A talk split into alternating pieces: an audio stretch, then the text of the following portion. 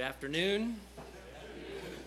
If you're like me, you came in and you saw that name on the board and you probably thought to yourself, who is that? I don't know that person, which I think my name is misspelled, but that's okay. So, um, my name is Asa Phillips. As I said, I'm from Section, which is uh, just outside of Osage City, so about 30 miles southwest of Topeka. Um, I married into the church. I did not grow up in the church, so that's one fun fact about me. But um, I was given the topic that resurrection is greater than death, and I am very honored to be speaking today. So, um, Sam Woody was uh, the one that asked me to do this, so good or bad, it's on him. So, um, the obvious choice for me today would be to speak about the greater than, less than symbol that we've seen so many times now and we'll probably see throughout the week. But uh, I also wanted to cover some other aspects of that idea that resurrection is greater than death. The definition that I found that I like is denotes that inequality sign as uh, inequality. I'm sorry, the greater than less than sign is an inequality of value between two numbers. If I was to write that as a true statement using that sign, I would say that five is greater than three. If I'm relating that to other things beside numerical values, I would say that Vietnamese food is better than Chinese. I would say that the Royals are better than the Cardinals, although don't ask me to show my work on that. I'm not going to show my work. so, an inequality of two numbers, but in our case today, between two words, or two events, if we can see it that way. And that really is the focus of this lesson is using what we can find in the scripture to tease out this idea of why resurrection is not only unequal to death, but rather is greater in value. If you could put a price on death and resurrection, what do you think would be more expensive? If Econ 101 taught me anything, it's that supply and demand dictate that if something is in higher demand, which let's assume resurrection is, uh, um, demand, which resurrection is, then that would drive the price up. Especially considering at this point it's a pretty scarce occurrence, and scarcity also increases value. Death, however, is in plentiful supply. And last time I checked, there was little demand for it, but save for a few lost people. But I don't mean to be crass or morbid if it comes across that way about death. It's not a very fun topic when you really get down to it. But in respect to death, I would say that I'm t- in a tiny subset of people when I say that death is something that in some ways I look forward to. And do I want to die? No, not necessarily. But when I've spent time really thinking about it, it does have some appealing aspects. And let me explain this before anyone thinks I have thoughts of prematurely ending my life, because I don't. As a Christian, we're faced with a life in this world, striving to do our best not to be of it. We are faced with temptations daily, tested by the devil and the lust of this world. For each of us, there is that glitter, that glow of something that we desire, but it is not gold, it is a golden ticket to damnation. Still, we desire these things, just as David desired Bathsheba from his balcony. And we can't help ourselves from feeling that way, but we can help ourselves from giving in. God has given us free will. That's freedom to make our own choices. But in reality, there's only two choices in everything that we do God's will or not God's will. We're free to check either box at our own discretion. The devil is more than capable of deceit, but I often think that his approach is much more subtle, such as in a situation we might find ourselves thinking, I don't have a choice, even though we do. I know it was played out and used more as a gimmick at times, but that phrase, what would Jesus do, that you found on all the bracelets, it really can help. If we take time to look at our lives and situations through that lens, it'll help us to understand what God's will is. And that will become easier as we grow in our knowledge and understanding of God's word and Christ's words in the Bible. These battles that we fight daily and the thought of having to continue our race, as Paul described it, sounds exhausting at sometimes. The thought that one day that battle would be over, the work would be done, and if we're found faithful, our reward would be the next step, that's a comforting thought to me. In a similar sense to that feeling, Paul wrote to the Philippians in chapter 1, verse 23 For I am hard pressed between the two, having a desire to depart and be with Christ, which is far better. Nevertheless, to remain in the flesh is more needful to you it can be hard to get out of our own heads at times, to take a step back and realize that life truly is temporary. as the author of Ecclesiastes said, it's vanity, or hevel being the Greek word, meaning more akin to a vapor, something that fades quickly. If you're like me, you also have selfish thoughts at times of how important this life is. And you can get caught up in the world and how important that is to you. For those of you who don't know this, I farm and ranch for a living, which is only important at this moment for you to understand that there's several weeks sprinkled throughout the year that I spend a great deal of time driving a tractor, combine, swather, some piece of equipment. Often 12, 14, 16 hours a day for days, you know, string together.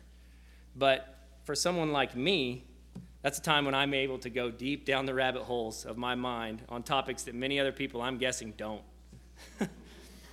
Good or bad. I've thought many times about life and death. This life, as I mentioned, is temporary. And understanding this concept that our time here on earth in respect to humanity's timeline can be difficult to say the least. We're here for such a short time, less than 100 years for the vast majority of us. And it all becomes a matter of perspective. From down here inside my little head, one year can seem like a super long time, like 2020. But a child waiting to go on summer break that week, last week of school, can seem like forever. But you speak to an older person, and I'm not going to say any numbers, but for them, you know, 60 to 70 years has flown by in the blink of an eye. And you add to this the mental exercise that one day is a thousand years, and vice versa to God, and we realize that our concept of time, even though it is a physical dimension as described by Einstein, it's flawed. Eternity is not just a word, but it's something that we will absolutely experience. It just blows my mind. I don't see how this thing that we call time, this property that governs our entire existence here on earth, will be part of heaven. Forever is not something that we have a frame of reference for. It's like if I told you about a trillion dollars, you know, I'll give you a trillion dollars and you got to spend it. It's like, what would you buy? you immediately start thinking about things you want. Well, what about a big old jet? How about a Falcon X9? That's a nice plane. That's 60 million. You still have most of your thousand billion left. A billion is a thousand million, and guess what? You started with a thousand billion. You could spend a million dollars a day for almost 3,000 years, which I think it's actually 2,740 when I got the pencil out. But anyone that know what was happening 3,000 years ago, and I'm saying spend a million dollars a day. Well, um, David had just become king of Israel following Saul. So every day from then till now, you'd have to spend a million dollars. Like, so I'm just saying we don't have a concept of this. But as I said before, a bit ago, I don't want to die. I just see it for what it is. Like everyone dies. It's part of life. But if death is part of our existence, is resurrection. John 11 25, Jesus said to her, I am the resurrection and the life. He who believes in me, though he may die, he shall live. And whoever lives and believes in me shall never die. Do you believe this? Jesus is the resurrection. He is not the death. But it is certain that we will die in the physical sense. Most likely.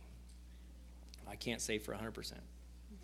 This concept, though, that we're delving into, that resurrection is greater than death, is at its core a comparison of physical occurrences that represent a development in our mindset. We're not only recognizing that these are immutable truths, but we are making a conscious decision to believe them and act accordingly because of this. We're choosing to live our lives according to God's word because we realize that these events are representative of a reality as stated.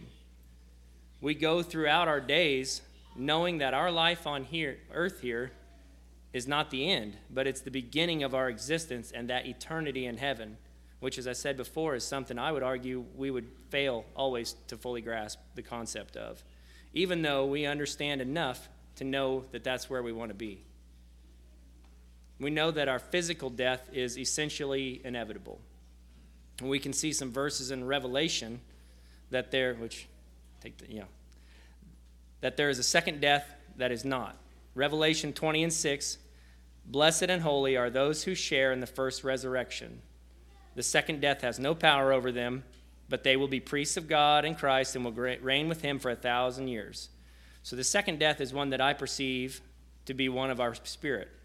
If we read the few verses preceding that one, starting in 4, and I saw thrones and sat on and they sat on them and judgment was committed to them.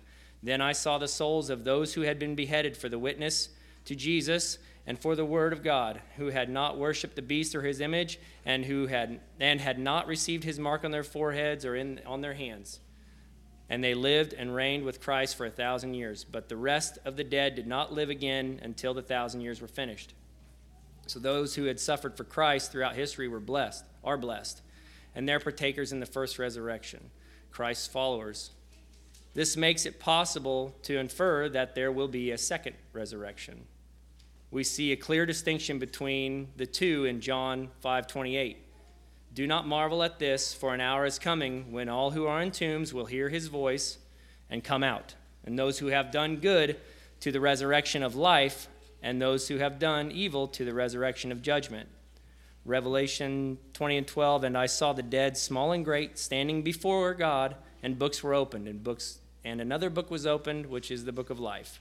And the dead were judged according to their works by the things which were written in the books. The sea gave up the dead who were in it, death and Hades delivered, and up the dead who were in them, and they were judged, and each according to his works. Then death and Hades were cast into the lake of fire. This is the second death.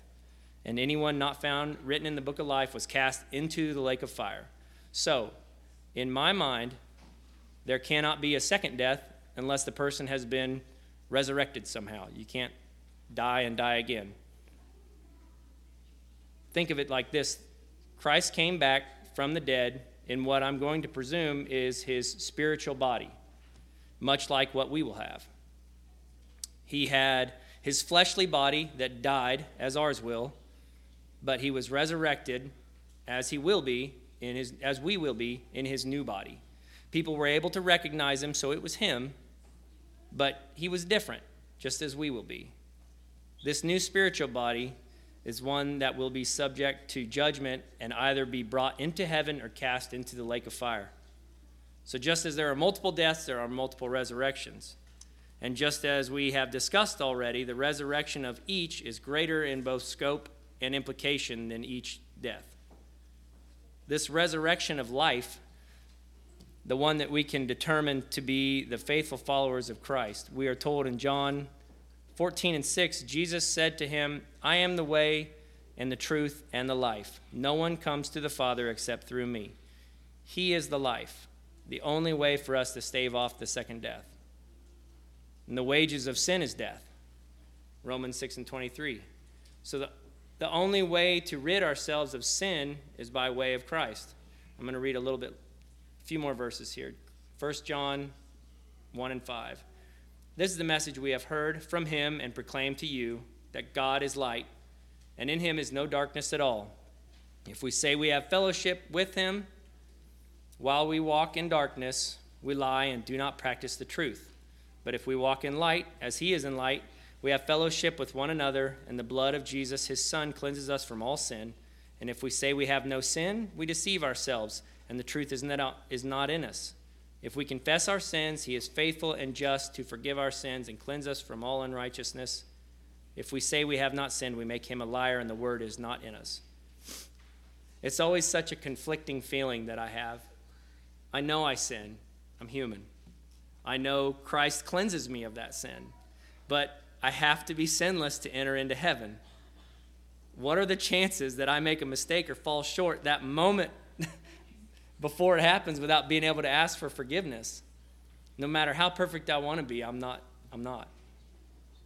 But with Christ, I'm made perfect. I just worry sometimes that He'll come or my time will end and I won't be where I need to be at that exact moment. I'll be. I'm sorry. Um, if he's coming as a thief in the night, I can almost bet it won't be right after we've partaken of the Lord's Supper. It's going to be when I'm stuck at a four way stop in traffic and I just finished pulling out my hair because I cannot seem to keep my cool when people don't understand what the right of way is. that is my bugaboo for sure. I will come uncorked at a four way. The point is, we have to have boldness and faith, as we spoke about, that we are in the right. Not because we've been checking boxes or because we earned it somehow, but bold in knowing that we have faith that we have asked for it and God gives it freely. Like I mentioned at the start, if we had to pay for resurrection, is there a true price on it? I, if there was a true price on it, I don't think any of us could afford it. Luckily, Christ is our ticket. He died that first death in the most painful way and was buried and resurrected on the third day. In doing so, he took away the power of death. His death alone wasn't enough. He could have just died sinless and gone through all that he did, but it would not have meant the same that it did without the fact that he was resurrected. Many people in history have died in unspeakable ways. Death alone, or even self sacrifice, was not enough. I'll state the main idea again that resurrection is greater than death. It's greater in value, it's greater in significance, it's greater in its necessity. But what does that mean for us? What's the practical application as Christians? The practicality of it is found in understanding fully what lies ahead for us.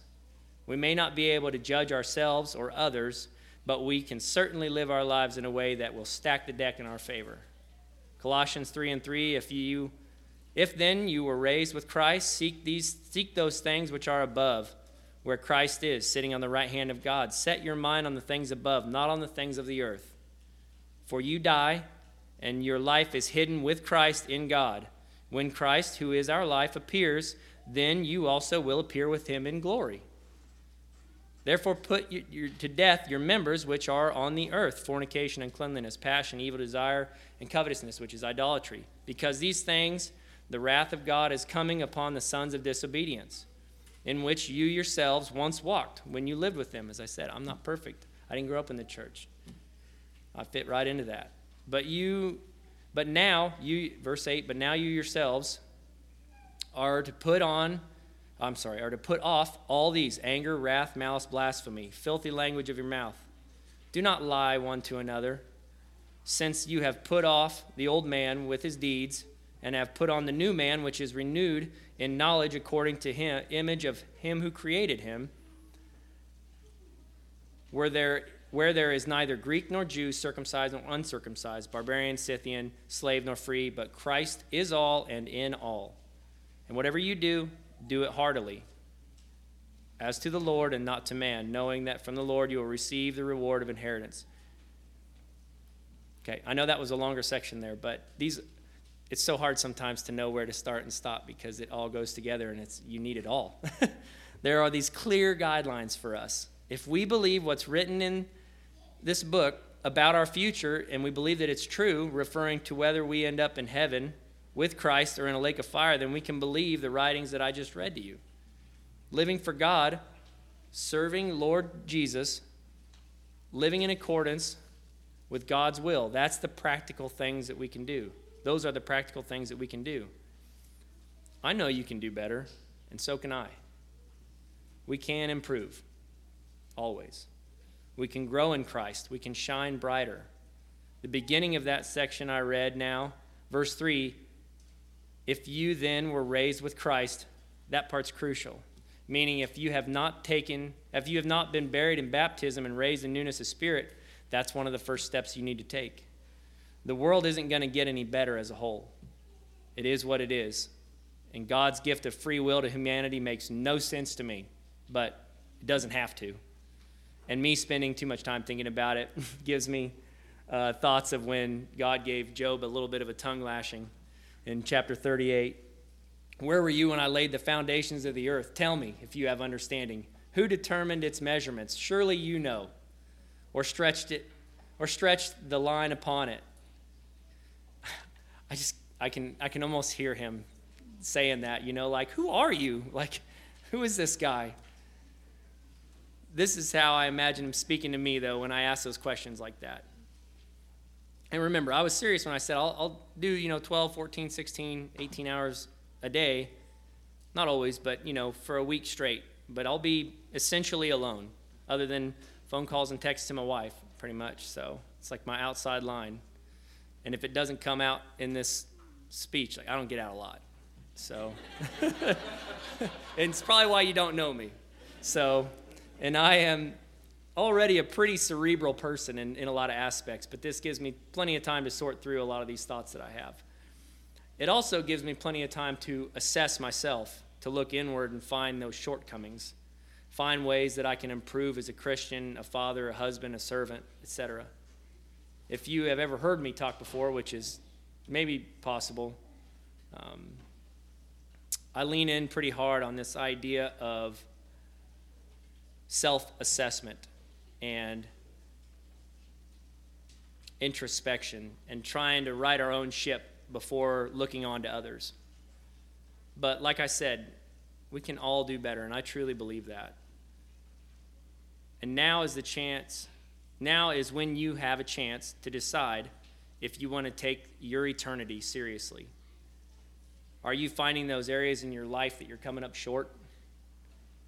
Have you buried the former self in baptism with Christ so that you can be raised with Him and be forgiven of your sins? Not have them rolled back, not atoned for, but wiped clean. Gone. This sense of urgency that I feel for those of you who haven't or won't or don't, I hope they can feel that. And I say this from the bottom of my heart that I want to see you all in heaven. I want to be there, and I want you there too. And I hope you want to be there as well. So, as I close out my idea that resurrection is greater than death, think to yourself which one of these are you seeking to attain? Do you wish to suffer, suffer that second death? Because inaction will ensure that you do. So, act. If you feel the need when the invitation is extended, come forward. Find out what is stopping you and holds you back. And think about why you need this. There are plenty of who's and what's in our life. But we have to get to the heart of why. Christ died for us. And the only thing left for us is to accept the invitation. The hard work's already been done. When we ignore this, we make Christ's death and God's sacrifice of his son in vain. I don't want that for anyone, and I hope you don't either. So thank you for allowing me to speak to you today. And um, I guess we will have a song. Thank you.